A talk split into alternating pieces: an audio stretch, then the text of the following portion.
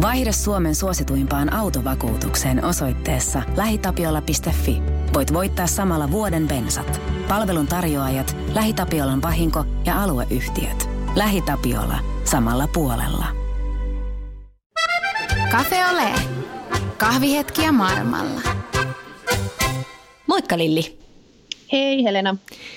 Tänään me soitellaan itse asiassa semmoiselle naiselle, jonka mä tapasin jo muutama vuosi takaperin itse asiassa sillä tavalla, että, että mä kirjoittelin blogiini blogiani, tai niin kuin sä tiedätkin, tätä mun rans, ranskalaista elämää ö, pyörittelevää mm. blogia, niin sitten tämmöinen Outi-niminen henkilö otti mun yhteyttä ja sanoi, että he on juuri muuttaneet Ranskaan ja perustaneet tämmöisen majatalon, että tervetuloa kylään. Ja, ja, tota, ja sitten yhdellä reissulla, kun me satuttiin olemaan sillä suunnalla, niin perheen kanssa matkailemassa, niin mä sitten otin niihin yhteyttä ja sitten mä, että no nyt me tultaisiin sitten sinne kylään. Ja tota, keskellä yötä saavuttiin siihen pienen, tosi pienen kylään sille keskelle, niin kuin, mikä meistä näytti vähän niin kuin ei mitään. Se oli siellä niin kuin Montpellierin takana. Ja, tota, ja siellä oli kuule pöytä katettu kystä kyllä ja sitten tuli kyläläisiäkin tuli sinne ravintolaan, sinne Outi on aivan äärimmäisen hyvä kokki. Ja meillä on aina jäänyt mieleen se, että se tuli se kyläläinen, semmoinen mies tuli kanssa sinne syömään ja sitten se ensimmäisen kysyi meiltä, että tuutteko takaisin milloin, että hänellä olisi tuolla useampi villi sika kotiin vietäväksi. Pitäisi pistää hengiltä vai? Eikä kun oli jo pistetty hengiltä, että kun vaan tultaisiin uudestaan, niin olisi pakkaseen viemisiä. Sitten mä olin silleen, että joo, ei kelaa villisika.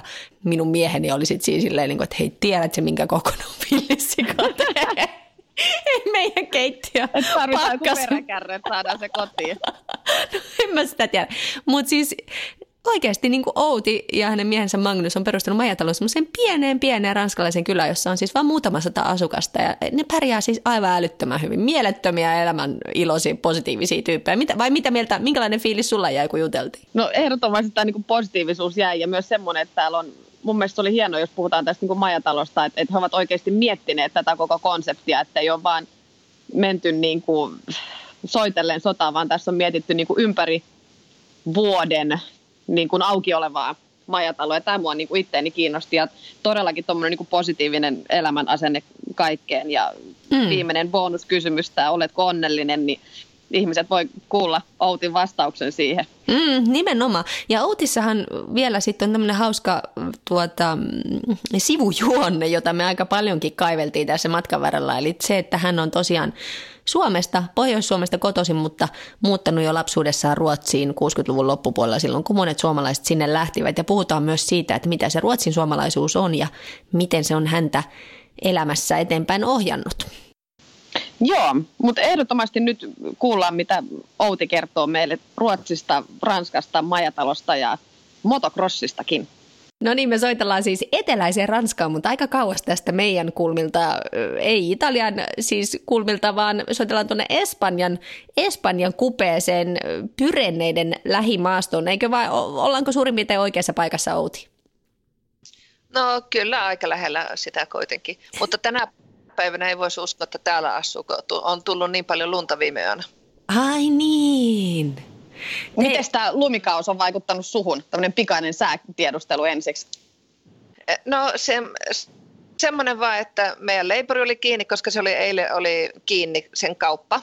Niin hän on lähtenyt jonkun ystävän luokse, luokse ja kun mä pistin viestin, kuinka paljon patonkia mulle pitäisi ostaa täksi päiväksi, niin hän vastasi, että leipuri on huomenakin kiinni, kun hän on kiinni jossain vuorilla. että semmoinen vaikuttanut. Ja sitten kun meillä on näitä motocrossin vieraita täällä nyt meidän majatalossa, niin ne ei pääse ajamaan, niin kaikki ovat meidän ravintolassa ja ne on semmoisia vähän niin kuin ylivilliä nuoria miehiä, niin tuntuu, että ne on joka puolella. Mutta ihan olitte päässeet tämän mun kaverin luottaa ne istumaan vähäksi aikaa rauhaa. niin ja niillä varmaan semmoiset puolivillit eh, nuoret miehet syö myös aika paljon, voisi kuvitella juuri sitä patonkia. no kyllä, joka päivä, kun neitä, heitä on nyt 23, niin reilu 35 patonkia päivässä. 30. Siinä saa kantaa. Kyllä. Hei, mutta Outi, palataan tähän sun majataloon tai tähän, tähän puoleen niin kuin elämästä niin vähän tässä myöhemmässä vaiheessa. Kurkataan ensin vähän sun lapsuuteen Joo. ja siihen, että me kuullaan Lili kanssa, minä, minäkin rupesin heti puhumaan savonmurretta, kun tota, tuli tämä kotiseutu mieleen, kun ruvettiin puhua Outin kanssa, kun sulla on murre kuitenkin tallella. Mistä sä oot oikein kotosi? No minun, se on vähän jännä tämä minun murre, kun mä oon itse syntynyt Ranualla ja se on Lapissa. Mutta sitten isä on Savosta, se on Kuopiosta. Sitten mä oon ollut naimisissa Jarin kanssa aikaisemmin, joka oli tuolta Karjalasta. Ja minä en tiedä, mä oon varmaan semmoinen apina, että me on matki heti kaikkia murteita. mutta Ranualta siis kotosi, mutta siellä et ole elämässä kovinkaan kauaa vietty. En, kun me oli viisi vuotta silloin, kun mun vanhemmat muuttivat Ruotsiin, Etelä-Ruotsiin. Ja no, mutta kuitenkin siellä, sieltä minä olen kotoisin. Ja jos joku kysyy, että mistä sinä olet, niin minä sanon, että mä olen Ranualta. Miten tämä tota, lapsuus, miten, miten sun vanhemmat ja sinä päädyitte Ruotsiin? No se, kun me muutettiin 69 ja se oli sitä aikaa, kun useampia suomalaisia menivät Ruotsiin työn perään. Isällä oli silloin siihen aikaan, silloin oli tuommoinen höyläämö, mutta en tiedä mikä se oli. Mä luulen, että se oli, mä on kuullut, että se oli, että isä teki niin hirveästi työtä ja äiti kyllästyi siihen, että se oli melkein vaarallista hänen, niin kuin, syd- olikohan sillä lähellä sydänkohtausta tai jotain tämmöistä, että päätettiin, että lopettaa se elämä. Ja sitten ne vain löysivät Ruotsiin ja me täytyyhän se olla, että heillä oli jo työpaikat valmiina, kun isä meni heti semmoiseen ruotsi, isoon ruotsalaiseen rakennusyritykseen töihin. Ja äiti, joka oli keittäjä tai kokki, niin hän pääsi heti töihin samalle, samalle alalle. Että minä en tiedä, kun me olin niin pieni, eihän mulle varmaan kerrottu kaikkia, enkä minä muistakaan, mutta mä luulen, että kaikki oli jo niin päätetty silloin siellä Ranualta asti, että eihän ne vaan niin ottanut muuttokuorma ja lähtivät jonnekin, että kun meillä oli jo talo valmiina siellä, tai rivitalo, minne me muutettiin ja sieltä lähtien niin kuin elämä Ruotsissa alkoi. Kerropa vähän siitä elämästä siellä Ruotsissa. Siellä, niin kuin sanoit, niin siihen aikaan aika paljon oli suomalaisia, jotka muuttivat sitten niin kuin sille puolelle, niin minkälainen se alue oli, missä asuit? Et oliko se hyvin ruotsalainen vai oliko se niin kuin enempi suomalainen vai? Eikö tämä ole Mölchö, minne me muutettiin, se on semmoinen pieni kylä, tai mitähän siihen aikaan pari tuhatta asuja oli. Ja, ja siellä ei ollut paljon suomalaisia. Siellä oli ehkä kaksi, kolme suomalaista perhettä, jotka oli tullut ennen meitä. Ja heille ei ollut samanikäisiä lapsia kuin, minulla, kuin minä olin silloin. Muuten, ne oli vähän vanhempia, mutta – Ihan nopeasti se vain alkoi siitä. Me olin päivähoidossa ruotsalaisessa perheessä ja me tiedän, että kolme kuukautta sen jälkeen, kun me muutettiin sinne, niin minä puhun silloin jo ruotsia. Mutta ennen sitä me puhun ollenkaan. Niin, mutta pienestä oppii niin nopeasti. Niin. Mi- Oispa sitä, niin olisi samaa täällä, kun alkaisi ranska oppia, olisi oppimisen kolmes kuukaudessa. niin. niin se kuulostaa se erittäin hyvä. Niin, se on juurikin näin. Miten tota, sitten sun päiväkodin jälkeen, niin miten pitkään sä olit vielä siellä Ruotsissa tai olitte siellä niin kuin teini-ikään tai? Eikö me ole ollut Ruotsissa koko ajan sit, ihan niin kuin tähän, kun me tänne muutettiin viisi ja puoli vuotta sitten, niin se, Ruotsissa me on ollut. Siitä tuli Mutta sun en, koti. Koko, mm. Niin, siitä, siitä tuli mun koti. Mutta se tietenkin, me koko lapsuuden mä asun siellä Mölchössä. Sitten lukioaikana menin Jönköpinkiin, mutta asun vielä Mölchössä tietenkin, mutta se oli vähän, lukio oli siellä. Ja sitten lukion jälkeen muutin Göteborgiin, aloin opiskelemaan siellä – ja sitten tapasin Jarin, me mentiin naimisiin ja sitten me olen länsirannikolla asunut Ruotsissa siihen asti, kun me tänne muutettiin. Tai meillä oli kolme, kolme vuotta asuttiin Tukholman alueelle, mutta siitä ei tarvitse puhua niin pitkään, koska se, no ei se ollut niin tärkeä aika elämässä. mutta, mutta Jari kuitenkin oli suomalainen, että jollain tavalla sitten tämä suomalaisuus teitä vissiin yhdisti siinä vaiheessa.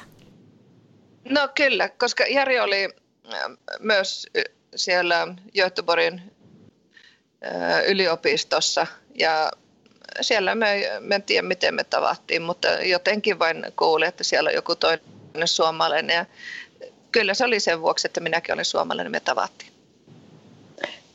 Miten paljon sä oot pystynyt, että jos sä oot jo pienestä pitäen tavallaan asunut Ruotsissa, niin miten, minkälaiset suhteet sulla on ollut sit Suomeen? Ja on, onko sulla Suomessa ystäviä tai muuten tota verkostoja? No, no kyllä, no, no minun vanhin veli ää, ei ikinä muuttanutkaan Ruotsiin, että me ollaan, että minun vanhin veli asuu Suomessa koko ajan. Ja me käytiin Suomessa joka kesä. Ja siellä ei, no tietenkin oli näitä lapsuuden ystäviä, mitä on ollut joskus, mutta ne on nyt pelkästään kesällä sitten kavereita, kun me oltiin no, ympäri vuoden Ruotsissa, mutta kesäloma-aikana mentiin takaisin Suomeen. Miten tota, mäkin jonkun verran olin, olen tehnyt töitä Ruotsissa tai käynyt juttukeikolla silloin, kun olin Suomessa toimittajana ja näin. Ja siellä aina niin kuin esimerkiksi yhdessä göteborgilaisessa lähiössä kävin niin tutustumassa lähiönuoriin muista ja silloin ne kertoi, että se oli ennen semmoinen lähiö, jossa nimenomaan asuu paljon suomalaisia. Siellä oli saunoja ja näin ja sitten he muutti pois ja sitten sen jälkeen tuli niin kuin tavallaan uusia, uusia maahanmuuttajia sitten niille samoille, niihin samoihin asuntoihin. Niin Minkälaista, oliko siellä paljon tänne, muistatko niiltä 70-luvulta tai muuten, että oli tämmöisiä suuria suomalaisia alueita siellä Ruotsissa? No, no oli, mä tiedän, Burosissa oli suuria suomalaisia alueita, koska siellä oli jotain van, minun vanhempia tuttuja, jotka oli muuttanut sinne, niin he ja ystävät pelkästään, he, siis he, jotka asuvat Burosissa, ne asuvat semmoisella alueella, että siellä oli kaikki, kaikki naapurit oli suomalaisia. Ja siellä oli yhteinen sauna, sauna. heillä oli niin kerrostaloalue Meillä oli tämmöinen yhteinen talo, missä oli pyykkitupa, mutta siellä oli myös sauna. Ja sinne sai varata niin kuin sauna-ajan, milloin menee sauna. Mm. Mutta semmoista Ruotsia sä et me... tuntenut, niinkö? En tuntenut, koska ää, aika nopeasti siitä, kun me asuttiin siinä rivitalossa, niin me rakennettiin omakotitalo ja, ja siellä tietenkin oli sauna. että me, Tietysti, niin. mutta niin, että siis koska se oli niin pieni tämä paikkakunta, missä me asun, niin mun, ei mulla ollut suomalaisia kavereita paljon ollenkaan. Että ne oli luokkakavereita ja sitten me aloin pelaa käsipalloa, niin käsipallo ystävät oli, tai urheilun kautta käsipallo ja jalkapallo, ne olivat minun parhaimmat kaverit. Mm.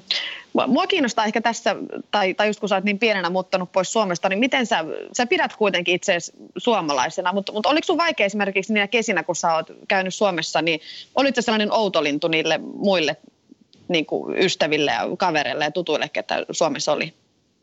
Joo, kyllä mä luulen, että mä olin vähän.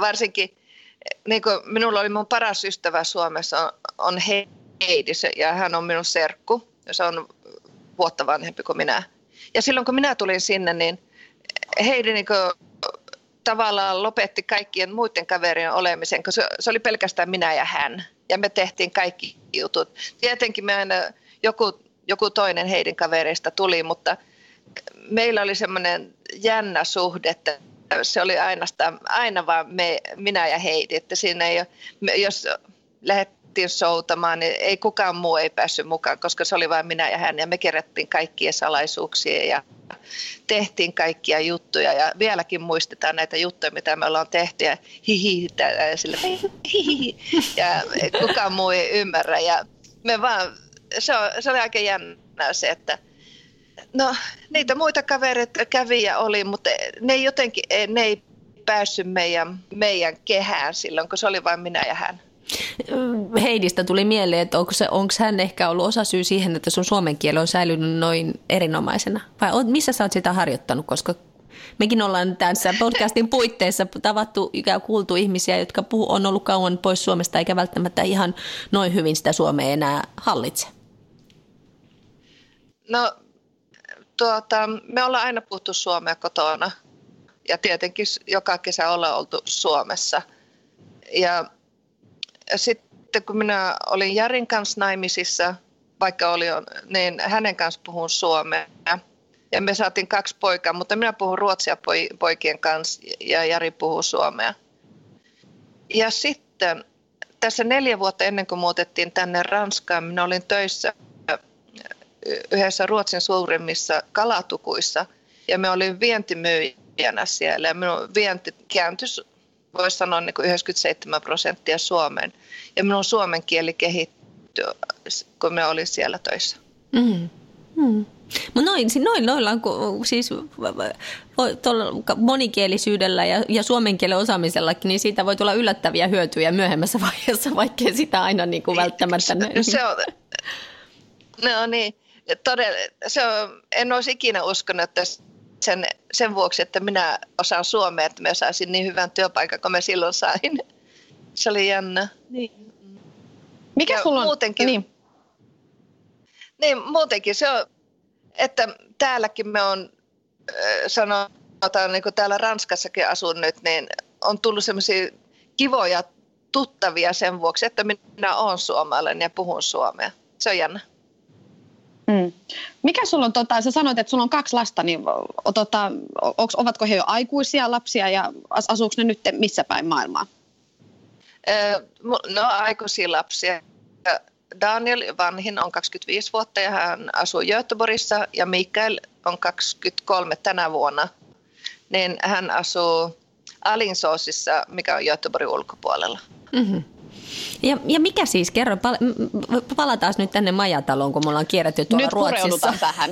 ollaan kierretty tuolla Ruotsissa, niin palataan nyt sinne Etelä-Ranskaan. Mikä sut sitten sinne on vienyt? No se oli, kun me, me erosin, tai Jari ja minä erottiin, ja, ja sitten aika nopeasti me tapasin Magnuksen. Ja hän on entinen motocross-ammattilainen, joka oli asunut täällä Etelä-Ranskassa silloin harrastus tai silloin motocrossiuransa aikana ja ajanut ranskalaisessa tiimissä ja, ja, ja ollut täällä. Ja sitten kun me tavattiin, niin hän oli jo lopettanut sen motocrossin ajamisen, mutta hän sanoi jo silloin aluksi, oi me rakastan Ranskaa, me tykkää olla siellä. Ja me ensimmäinen kesäloma, kun lähdettiin kahdesta tai yhdessä, niin mentiin, tai tultiin tänne Etelä-Ranskaan. Ei ihan tänne alueelle, missä me nyt asutaan, mutta aika lähelle, Camargue-alueelle. Ja oltiin siellä. Minäkin ihastun niin paljon tähän ja tuntuu, että me, täällä me on varmaan elänyt joskus aikaisemmassa elämässä, jos uskoo semmoiseen. Mutta, ja, ja siitä lähtien me ollaan vietetty monta kesää täällä. Joka lomalle me on menty Ranskaan. Ollaan käyty Pohjois-Ranskassa ja tuolla länsipuolella äh, La Rochelle-alueella. Ja, ja, ja, mutta tämä alue on se, mikä on tuntunut niin ihanalle ja tänne me muutettiin sitten ja sekin oli vain sattuma, koska yksi kaveri meille, joka on kuullut tätä meidän ranskahöpötystä, niin oli nähnyt Göteborgin postista semmoinen ilmoituksen, että joku mies halusi vuokrata hänen ison talonsa, että se sopii majataloksi ja tai en tiedä, että hän kirjoitti mulle siitä ja no, loppujen lopuksi me että no uskalletaanko, tehdäänkö ja no sitten me päätettiin kuitenkin, että pistetään tälle miehelle viestiä. Me kirjoitin sähköpostiin ja sitten kesti aika ennen kuin vastasi ja sitten hän vastasi kuitenkin ja me käytiin täällä katsomassa ja se oli niin mahtavaa se hänen talo ja me päätettiin, että joo, nyt mennään. Ja se oli semmoinen, niin kuin, se oli semmoisen viiden minuutin ajatus, että tehdäänkö me, te, tehdäänkö, uskalletaanko. Mitäs, no, kyllä me tehdään. Mitäs, lap, mitäs lapset sano?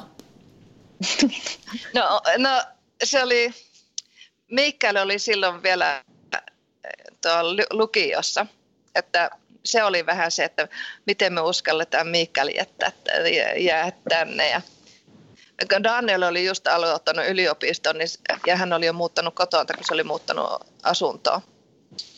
Mutta kuitenkin kummatkin pojat ne on sanonut, että tähän on tästä asiasta puhunut iät ja ajat, että lähtekää nyt, että nyt se kannattaa lähteä. Ja jos te et nyt lähde, niin sitten katuat koko, koko elämässä, että miksi meillä otettu sitä mahdollisuutta. Että se oli heidän miten he kannastivat meitä, niin se oli varmaan se tärkein asia, että me päätettiin, että lähdetään. Miten tämä koko touhu sai niin kuin alkunsa, että tehän olette viettänyt siellä hirveästi kesiä ja muita, niin kuin tuossa aikaisemmin jo kerroit. Niin oliko se teille jotenkin niin kuin, miettiä näitä niin kuin maatalon vieraita tai muita, niin tuliko ne ihan yhtäkkiä vai oliko se joku valmis konsepti vai, vai miten tämä lähti? No, no meidän koko, äh, miten sitä sanotaan, affärsidea, jos sanoo ruotsiksi. Bisnesidea, joo. Liik- mm. Niin, niin, bisnesidea.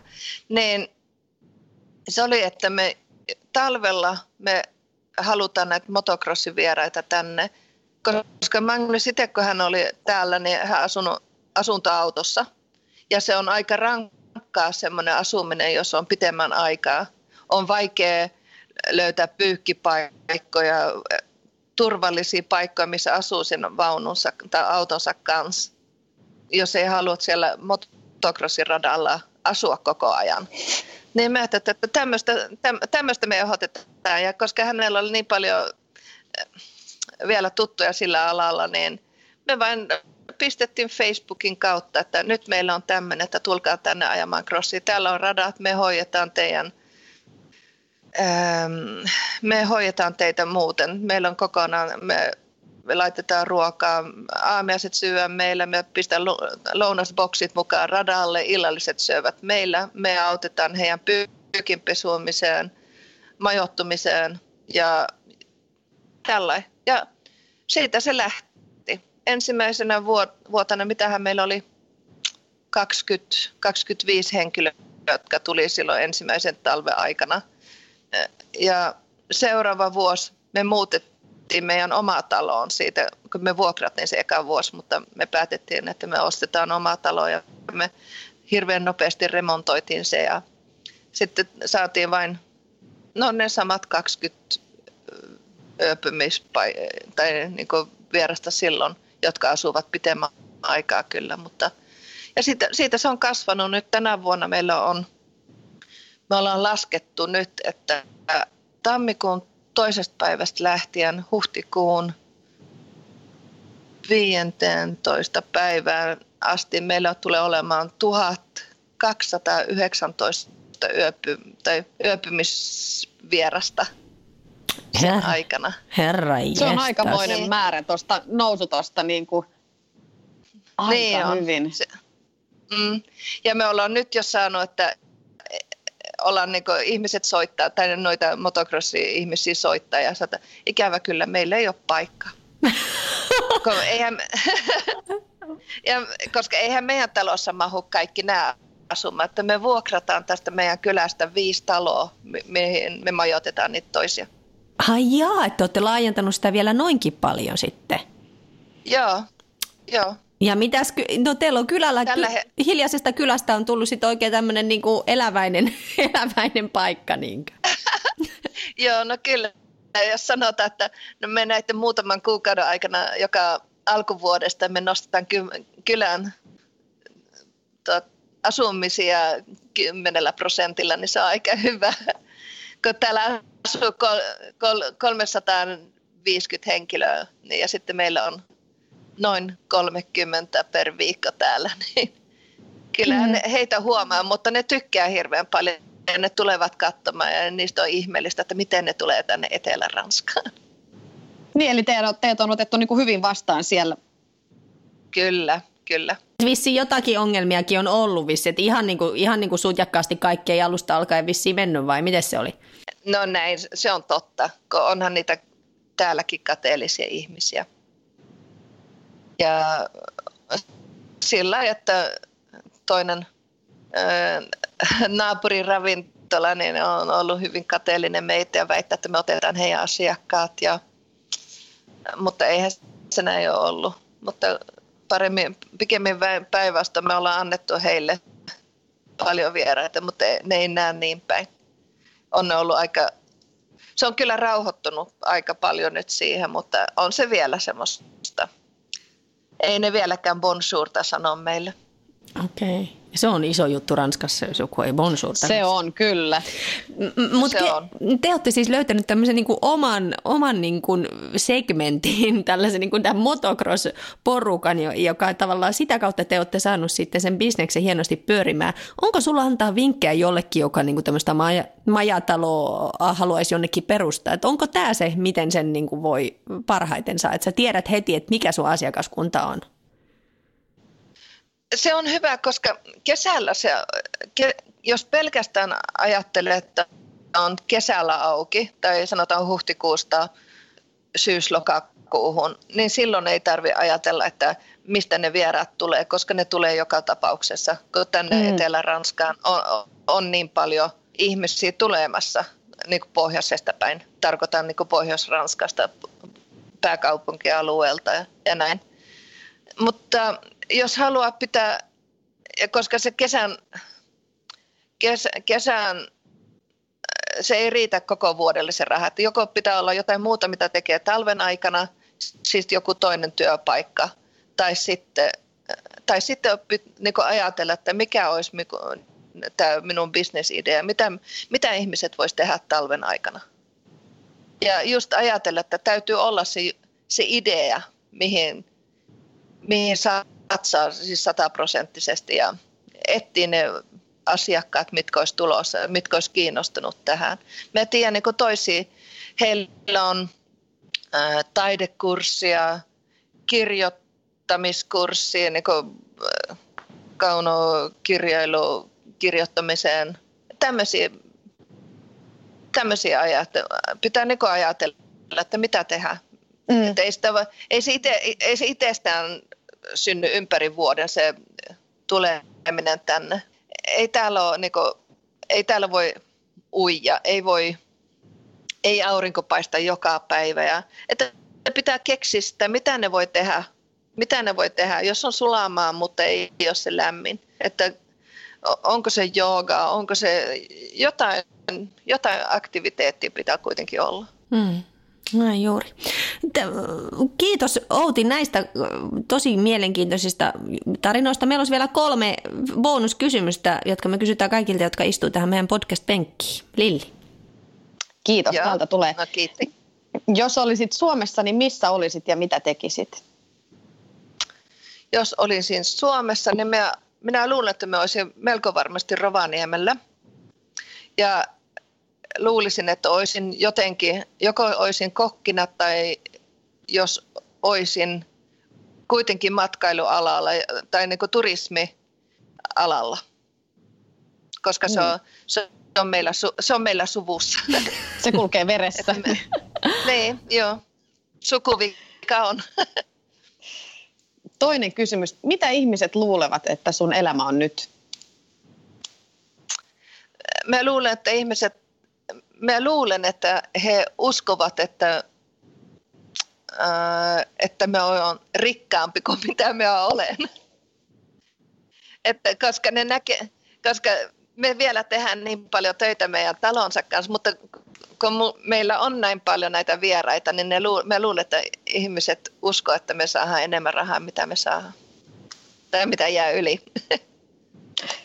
Viimeinen kysymys. Oletko Outi onnellinen? Minä olen erittäin onnellinen. Siis mä, et, et voi uskoa, kuinka onnellinen minä olen täällä.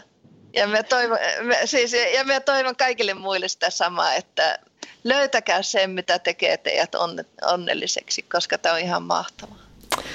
Voi että. Ihanaa. Kiitos Outi. Kiitos. Tämä on mahtavaa lopettaa. Oikein hyvää jatkoa loppuu, loppuu keväälle ja tietysti kesälle sitten. No kiitoksia paljon ja teille. Kiitos, kiitos. kiitos. Vaihda Suomen suosituimpaan autovakuutukseen osoitteessa lähitapiola.fi. Voit voittaa samalla vuoden bensat. Palvelun tarjoajat, LähiTapiolan vahinko ja alueyhtiöt. LähiTapiola. Samalla puolella.